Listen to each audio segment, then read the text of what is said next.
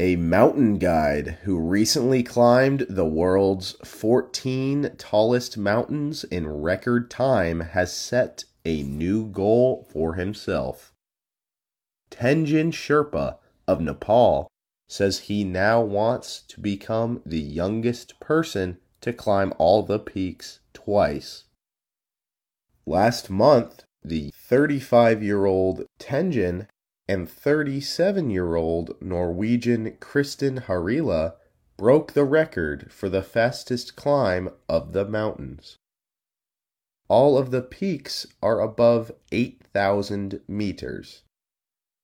The two reached the final mountaintop, K2, in 92 days. It was very speedy.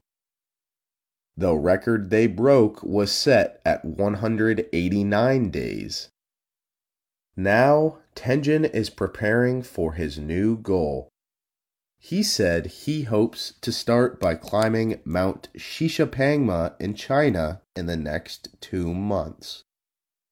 I have already done it once, and I want to double it, he told the Associated Press. Only one person has climbed all 14 peaks twice. 48 year old Sanu Sherpa completed his second climb of the mountains last year. Tenjen has already climbed seven of the mountains twice. He hopes to climb the remaining seven by next spring.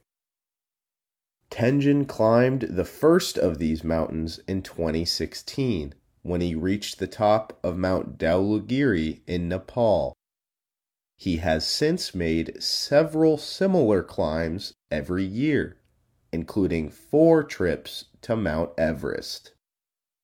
He and his three brothers set a record as the most siblings to have climbed Mount Kanchenjunga Kanchenjunga is the world's third tallest mountain, behind Mount Everest and K2.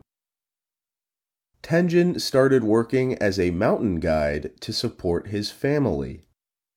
However, in April, the Kathmandu company Seven Summits Treks hired Tenjen to join Harila's trip to Mount Shishapangma. Harila and Tenjen then climbed the rest of the mountains together. It was my good luck, and I was fortunate to be with her in the team, Tenjen said to the Associated Press. Tenjen plans to climb Shishapangma for the second time later this fall.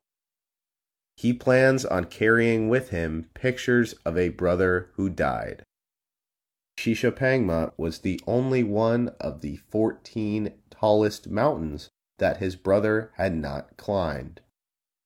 Tenjen says he will bury the images on the mountaintop.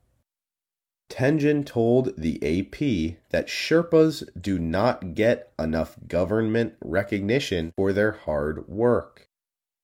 It is not possible to just continue climbing mountains as you grow older, so what else is there than to think of migrating abroad? Tenjen pointed out.